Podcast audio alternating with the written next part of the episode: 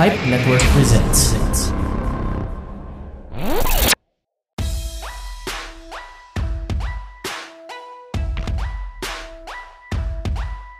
This is 480 TV Pod. Pipe Network's 480 Second TV After Show Podcast. Ako, si Richard Bautista of The Richard Bautista Show and sa araw na ito, At ako naman si Gerald Galing of the Life Moments Podcast.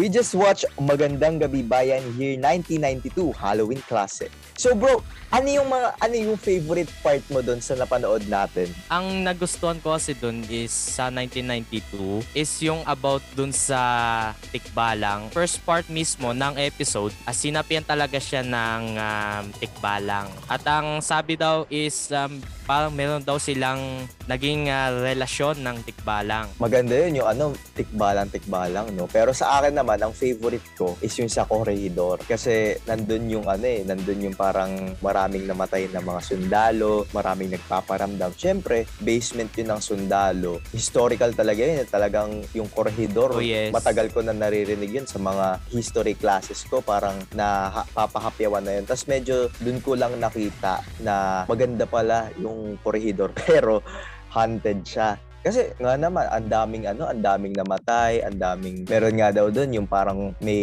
nagpapasabog ng bomba. Eh kasi ako, more on ano ko eh, medyo gusto ko ng, gusto ko ng konti mag-military kasi naging CET officer din ako. So parang naano ko na, na wawa ko nung nakita ko, naalaman ko na sa, yung pala yung parang basement dati ng mga sundalo. Oh. Yung sa, yung sa sinasabi mong ano, sa tikbalang, pa- paano nila na-resolve yun sa tikbalang part na yun? tumawag na sila ng albularyo. De syempre nung mga una eh, kahit saang hospital nila dalhin, yung mga doktor wala silang nakikitang diferensya Mm. dun sa pasyente. Lumapit na sila dun sa albularyo. So, naipag-communicate naman yung albularyo dun sa sa loob mismo ng katawan ng lalaki. And then dun sa lalaki na yun, natatalo daw yung tikbalang dun sa katawan ng lalaki. De syempre, oras-oras din, nagwawala daw yung lalaki. Minsan, hindi na rin mapigilan yung lalaki. Then minsan, parang nagkakaroon ng superpowers yung lalaki. Siyempre, galing sa kapangyarihan mismo ng tikbalang, lumalakas siya din, nababalibag nga niya yung ano eh, yung mga kasama niya sa Mga bahay tao, eh. Oo.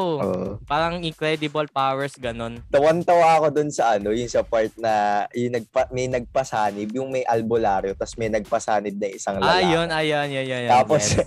nag ano, nag, yung una, di ba, ang sabi nila, matandang lalaki na mangkukulam. So yun, okay yun. Parang siya yung nagpaano, siya yung nakiusap sa, sa tikbalang na gambalain yung lalaki. Tapos, nung sa part na nung ano, nung sa tikbalang, tawan-tawa ako sobra, hindi ko mapigilan kasi gayang-gaya, gayang-gaya niya yung ano, yung, yung noise ng ano, kabayo. Oo. Gayang, Pa- parang ganun. gayang-gaya niya mismo yung... dun sobra. Oo. Gayang-gaya niya mismo yung ano, yung tug ng kabayo. Parang nung pinapanood ko, parang nag-imagine ako, tagaan yung kabayo yung lalaki. Ikaw, naniniwala ka ba sa ganun? Tapi-sapi. Or ayun, may napapanood ako totoong paranormal activities sa ano, sa mga videos ganyan. Yung may nakakausap silang mga demons, nasasabi nila bonipake ng Oh. mga bad spirits dito sa mundo. Ba't may tumatawa sa ano mo? Sa likod mo na bata? Parang bata. joke lang, joke lang.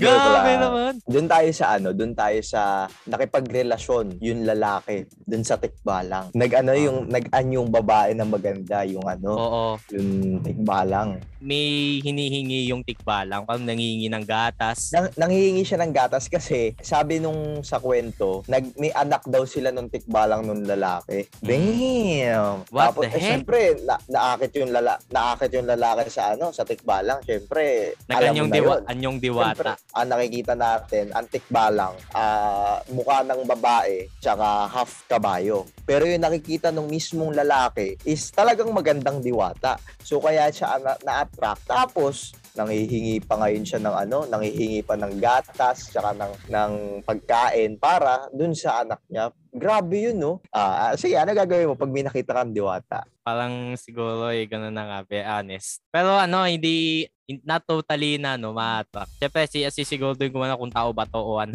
Alam mo na ang mangyayari sa'yo na kapag kinain mo ang mansanas, patay ka.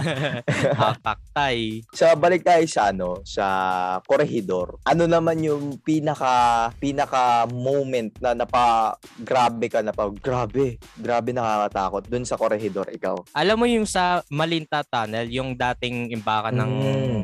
Baka ng ah, sandata, parang hospital na din ng mga sugatan sundalo, ganyan. Mm. Imagine mo, kung papasok ka mismo sa Malinta Tunnel to sa Corregidor, parang may, nari- naririnig ka na ano na parang may nag-iiyakan. Kagaya sinabi mo kanina, may iiyakan, may nagmamarchang sundalo. Napakadilim no, napakadilim na sa tunnel na yon Tapos, imagine mo, mag-isa ka lang. Siyempre, na, nakata yung balehibo yung ano, takot mo, siyempre. Yung baka akala mo, eh, may, may sasalubong sa'yo na ano, eh, ewan. Grabe talaga no, nakakatakot talaga yung episode natin na to.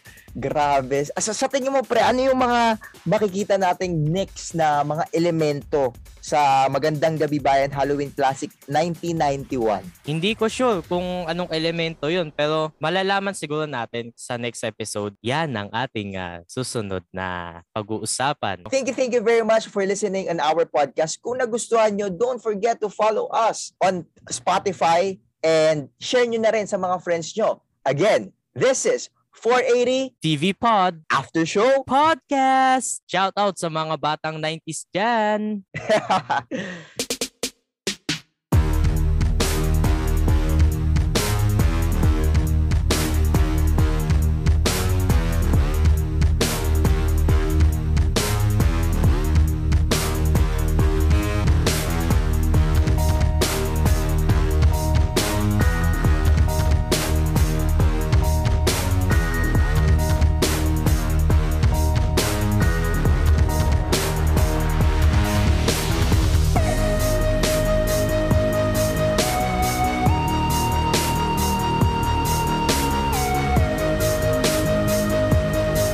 For more local podcasts, check out more shows from Pilipinas Indie Podcast and Entertainment Network.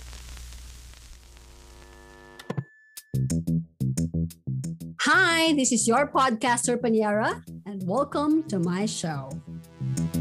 This is actually the very first time that we will be having a program that would touch on legal matters. Here, you will learn about the basics of laws and how they apply to your daily life. Dito, pag-uusapan din natin ang inyong problemang legal at susubukan nating bigyan ng kasagutan yan.